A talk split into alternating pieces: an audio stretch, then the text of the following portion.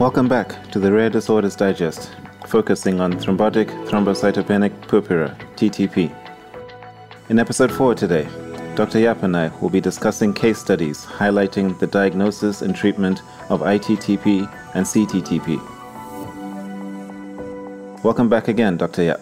Hello, nice to be back. Doctor Yap, in a previous episode, we talked about how diagnosis for T T P is often challenging and complicated.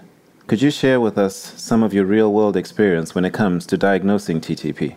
Right now, I'd like to share a case which I have seen. It is a twenty-five-year-old female, previously well, had a COVID vaccine three months prior. However, she presented with spontaneous bruising over her limbs over the past three days, together with epistaxis. But otherwise, she is well, with no neurological symptoms.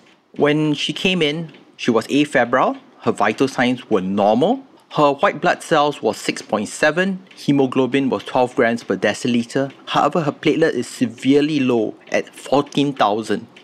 The haptoglobulin was low, the L D H was elevated, but the bilirubin was not raised. Her coag profile was completely normal and her liver function tests were also normal.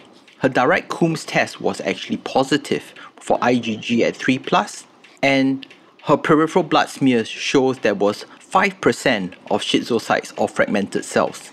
So with this, it raises a possibility of whether this patient has T T P, although she does not fulfill most of the criteria. Uh, A D A M T S thirteen was actually sent off and it came back as twenty percent, but uh, there was no antibodies to A D A M T S thirteen being detected. So therefore, in this case, the question is whether this is T T P. The plasmic score was also done for this patient.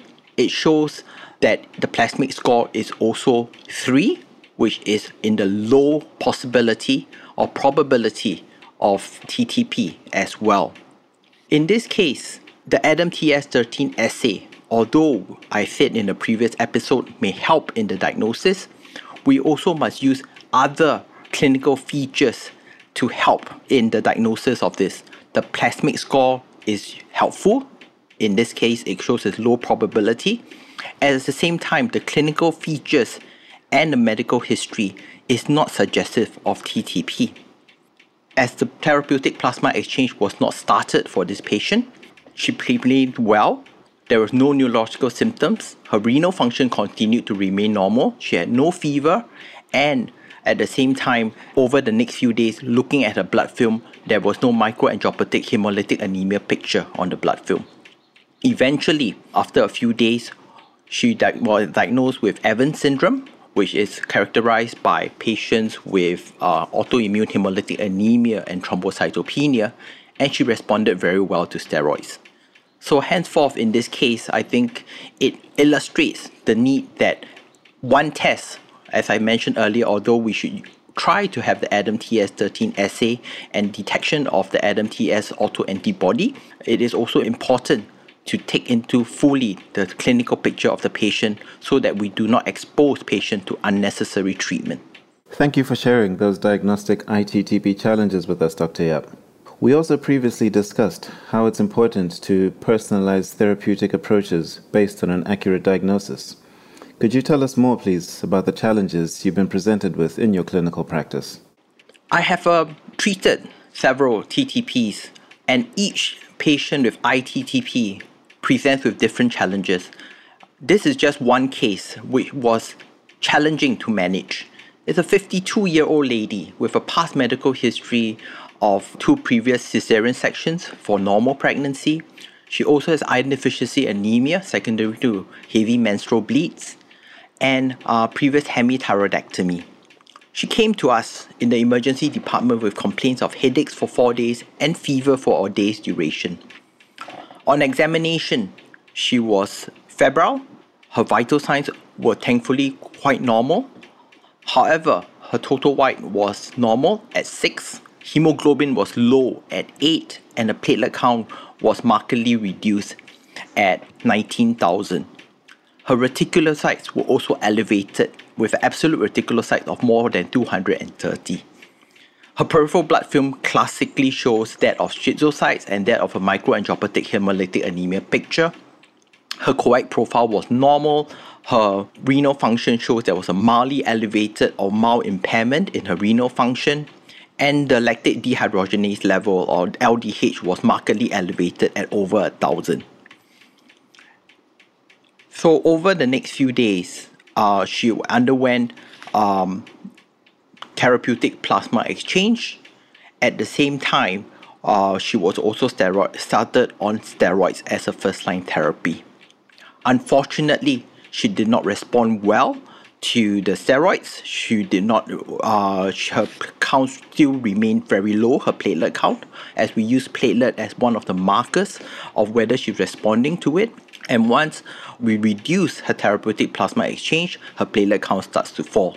Henceforth, we needed to give her rituximab as well. And at the same time, because she is not responding very well, we started her with I V vincristine once a week for four weeks. And at the same time, because her platelet count remains low, she remains very unwell, we also gave I V I G as one of the treatments of choice at zero point four grams per kilo per day for five days. In this case, we can see that this patient, in spite of what I said earlier, we have to individualize the treatment of the patient, because although we gave her the standard treatment, which is immunosuppression and therapeutic plasma exchange, if a patient does not respond well, we will really need to give alternative or more immunosuppression in a bid to remove the autoantibodies. It would be ideal if we had caplacizumab in the past, but new treatments and new therapies are coming online, and with this, I'm sure that these challenging cases will be easier to manage and we will be able to better individualize the treatment for patients. In conclusion, I hope that I'm able to present to the listeners real-life settings on the management of I T T P, the first case illustrating the challenges and things that we need to be careful about while diagnosing I T T P, and in the second case, challenges in management of I T T P in a real-world setting. At the same time, I hope that this Rare Disease podcast has helped the listeners improve the knowledge of this rare disease of T T P. Thank you, Doctor Yap, for those case studies, and thank you for joining us on the T T P special of the Rare Disorders Digest. You've provided us with some great insights, and we hope to have you back on future episodes.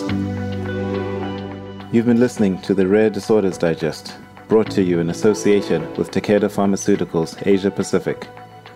This concludes our feature on T T P. Follow and subscribe to receive updates on future episodes.